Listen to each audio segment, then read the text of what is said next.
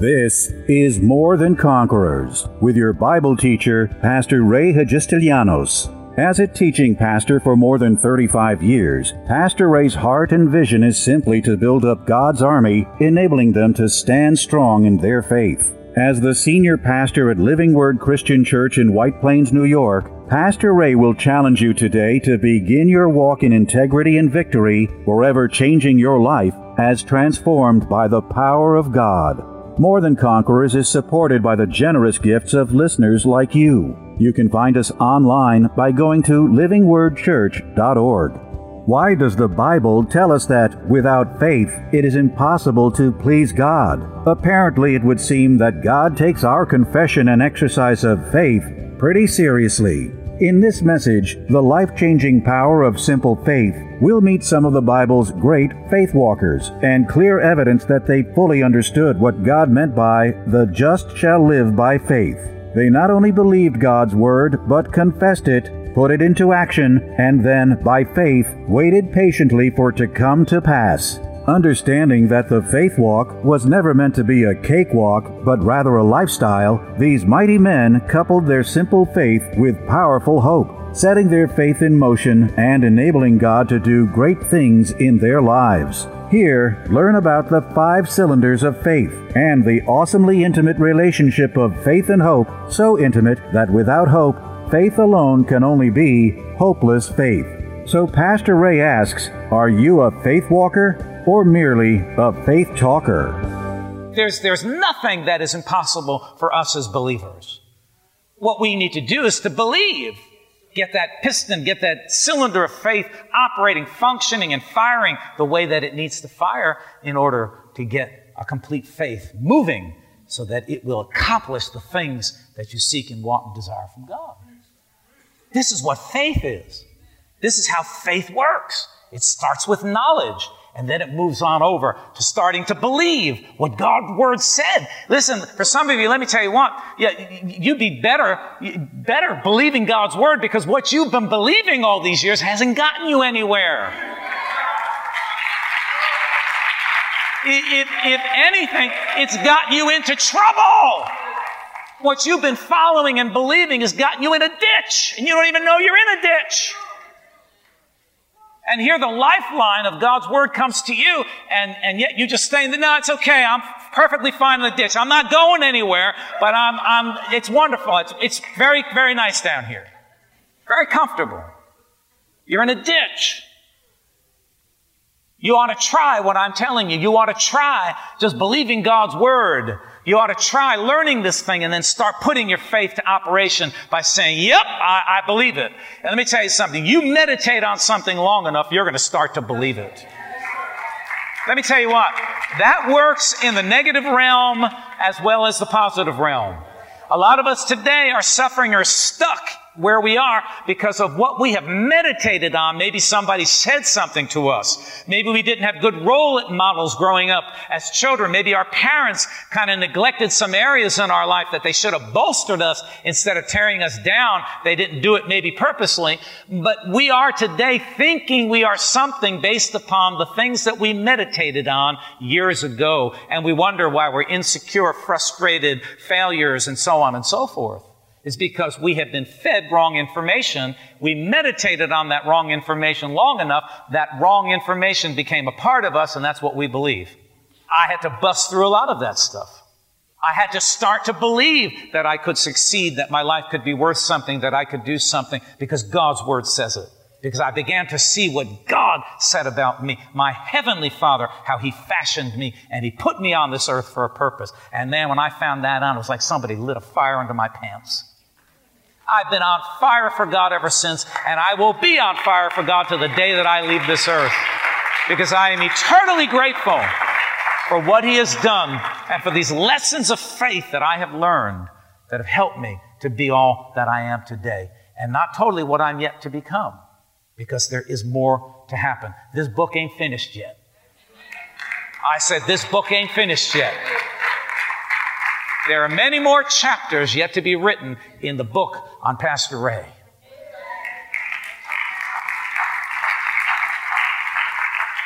And when it's all done, I pray and believe that it will be a #1 bestseller because people will say, I want to live a life like that. Come on, somebody in this house.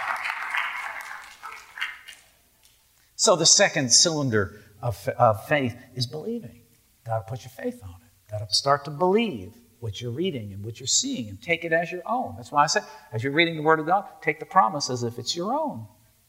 Now the third cylinder, we're in Mark. I told you to open Mark's Gospel, right? It's where we left off, but we're going to go back to this.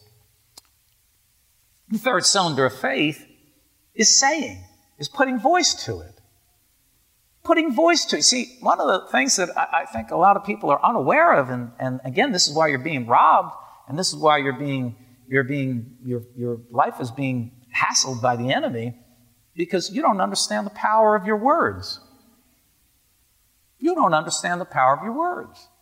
I believe it's Proverbs 18, but I didn't write it down, but I think it's Proverbs 8. We won't open to it. But it says life and death. Come on, you all know it. Life and death are in the power of the tongue.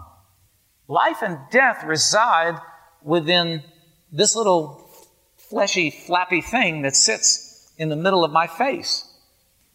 Life and death are in the power. In other words, your tongue has power.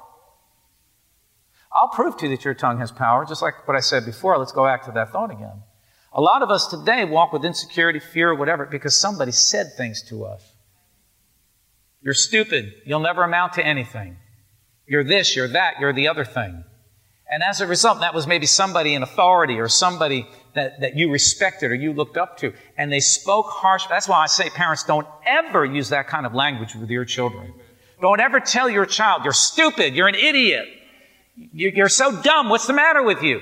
Those words are cutting to the very core of their being, and they will formulate thoughts, and those thoughts will cause them to begin to speak things about themselves that will ultimately cause them a lot of trouble in their life. But the reverse is true, that if you feed your kids and those that you are responsible for with good, wholesome conversation, helping them to understand their strengths and abilities, and I believe in you, I will never stop loving you, I will always, even when you fail and make a mistake, I will be here to pick you up. You are better than this. God created you with a purpose. You have a destination and a destiny in God. And I'm going to help you find it no matter how many times you screw up. You may tick me off, but you can't ever stop me from encouraging you and loving you. Whoa. I'll be here to walk you through it every step of the way.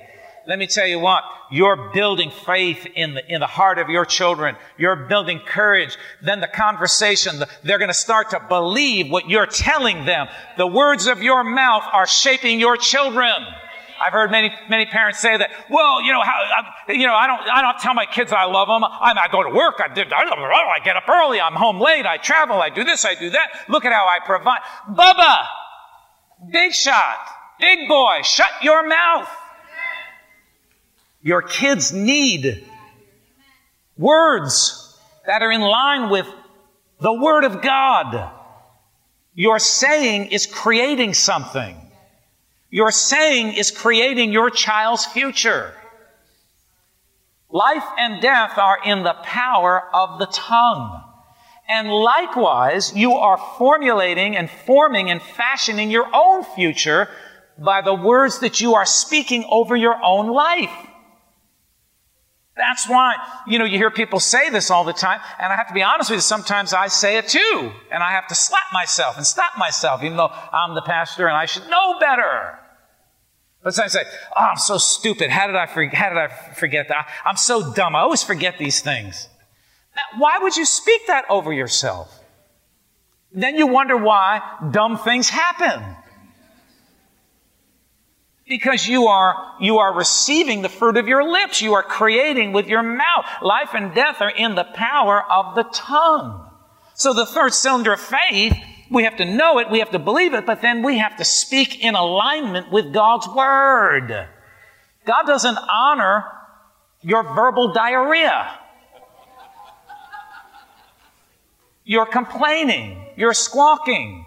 You're doubt-filled faithless words of complaining, God doesn't even hear that. God only hears faith.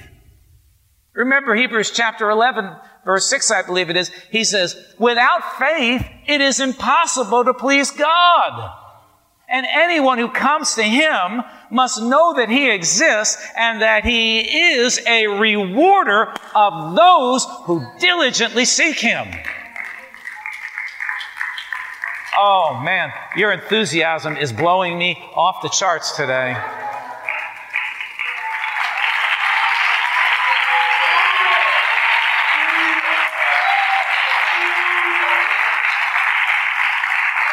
It's in the saying. It's in the saying. Now let's see what Jesus said here in Mark's gospel. These are not my words. These are Jesus' words. All I'm doing is taking God at His word. That's all I'm doing. I'm just taking the word for what the word says. I'm not reading anything into it. I'm not going to try to, chop it away and overanalyze it. I'm going to take it for what it says. Because the Bible says that every word, the Word of God, every bit of it, is active and living and sharper than a two-edged sword. This Word is active and living. Don't, people say, well, that wasn't for this for this age or this dispensation. This is it. No, man, take the Word of God for the Word of God because it's powerful. Don't miss any of it. You put a plate of food in front of me, I eat everything on the plate. I'm not going to toss away parts of the plate. I'll eat everything. You give me a steak and potatoes and some broccoli and carrots, I'll gobble it all down, every bit of it. And that's how you ought to be with the Word of God. You ought to take it all, right? All right, so Jesus said, we went over this last week, but let's look at it from a different perspective. Have faith in God, for assuredly I say to you. Now, He's giving us a faith lesson. Can everybody see that? Is everybody okay here? He's giving us a faith lesson. He says, have faith in God. For assuredly I say to you, whoever says, circle the word says, whoever says to this mountain, be thou removed and be cast into the sea, and does not doubt in his heart, but believes that the things that he says, circle says again, will be done, he will have whatever he says. Circle says again. 3 times in one verse, he talks about says. 3 times. If he says this, if he says to the mountain, be thou removed and be thou cast into the sea, and does not doubt in his heart, but believes the things that he says, he'll have whatever he says. Notice something very interesting about this verse. Jesus told the mountain exactly what to do. He told the mountain exactly where to go. He told us, if you say to the mountain, object lesson, He's giving us a lesson on faith. He uses the mountain. He says, if He's talking to them, let me just give it to you this way. He's talking to them, He says, trying to give him a lesson on faith. He says, you know what, let me give you, have faith in God. Now, let me see, how could I give you this lesson so you understand? Okay, so let's say this. If you say to this mountain, be thou removed and be thou cast into the sea, and don't doubt it in your heart, but believe whatever you say, mountain, get up and go jump in the sea, you will have, it will be exactly the way you say it. First of all, He's teaching about the power of your words. Your words can move mountains. But notice in that He gave specific instruction to the mountain. Through this, that Jesus is teaching us that we need to give specific instruction. I say to my future, I say to this sickness, I say to my, my children and over my children, it shall be this and it shall be thus and it shall be so. And if I continue to speak that and I continue to believe that with my heart, according to what Jesus has taught us, it will be exactly the way you say it.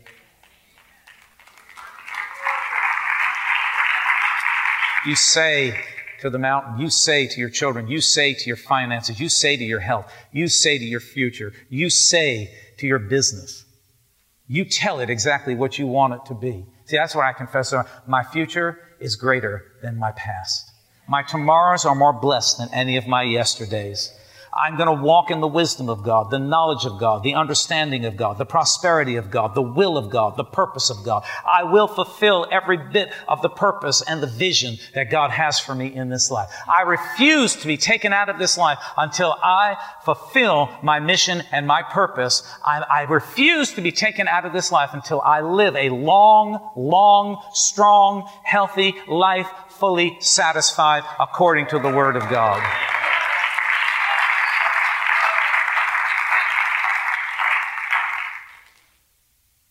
So saying is the third piston or third cylinder, I'll call them cylinders, cylinder of faith that has to be firing and operating. I have to say. Now, you can't go around and say dumb things. And again, it's like when you pray for people, you know, people come up and pray. Well, I'm praying that, you know, my son or my daughter or whatever, they're having a hard time and, you know, maybe they went back into the world and I want you to pray with me, Pastor, and agree and believe with me that, you know, my son and my daughter are going to come back to serving God and come back to church and give their heart back to the Lord. Okay, let's pray and believe. We pray, we believe, we pray the prayer of faith. And then as they're leaving, I just put my hand on and say, now, do you believe that this is going to happen? And they turn back and they say, I certainly hope so. Well, you're not believing. You have to know so. From the moment that you pray a prayer of faith, what you have to do now is to start to adjust your confession to that prayer. You have to start adjusting your confession.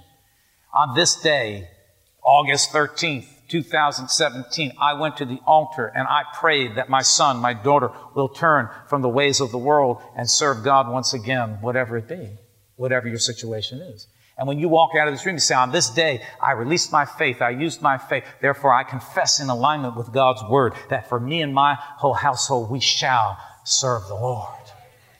My children will retreat from the borders of the enemy.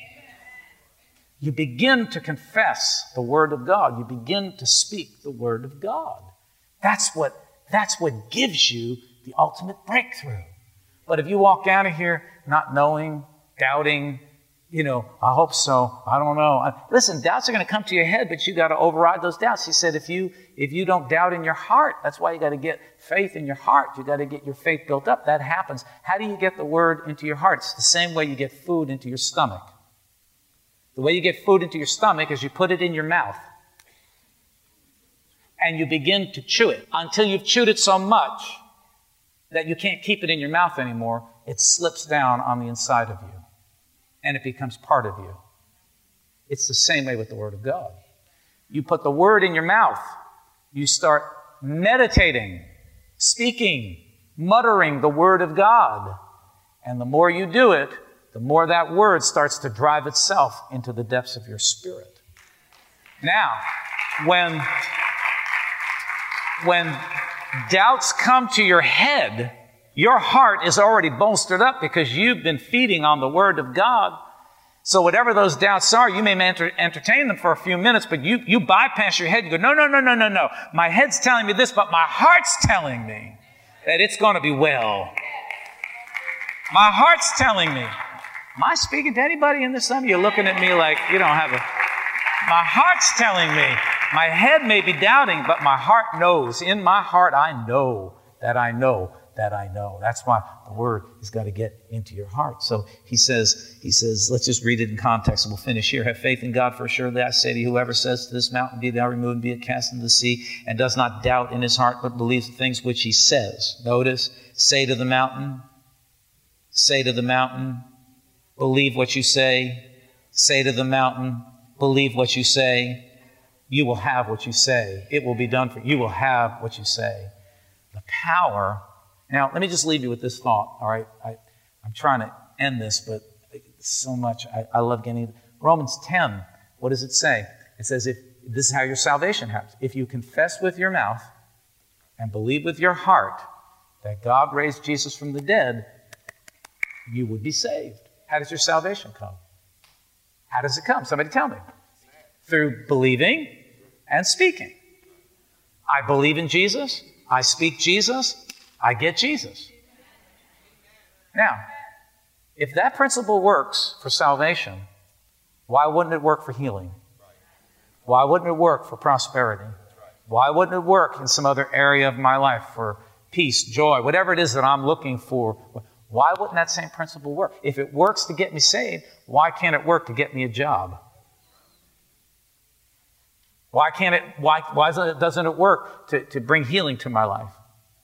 If I confess with my mouth healing and believe with my heart healing, I will manifest healing in my life. Doesn't that line up with what he taught in Mark 11? Doesn't that line up? It's the same thing. It's just in a different context. If I confess prosperity and believe in my heart prosperity, that I'm going to prosper and do well, ultimately that will show up in my life. This is what faith is. This is the third cylinder of faith. Oh, man. Are you getting anything out of this? Is this helping you? All right. All right. So let's stand together. Let's say this. We're going to end right here, but let's stand together. All right. Let's say this. All right.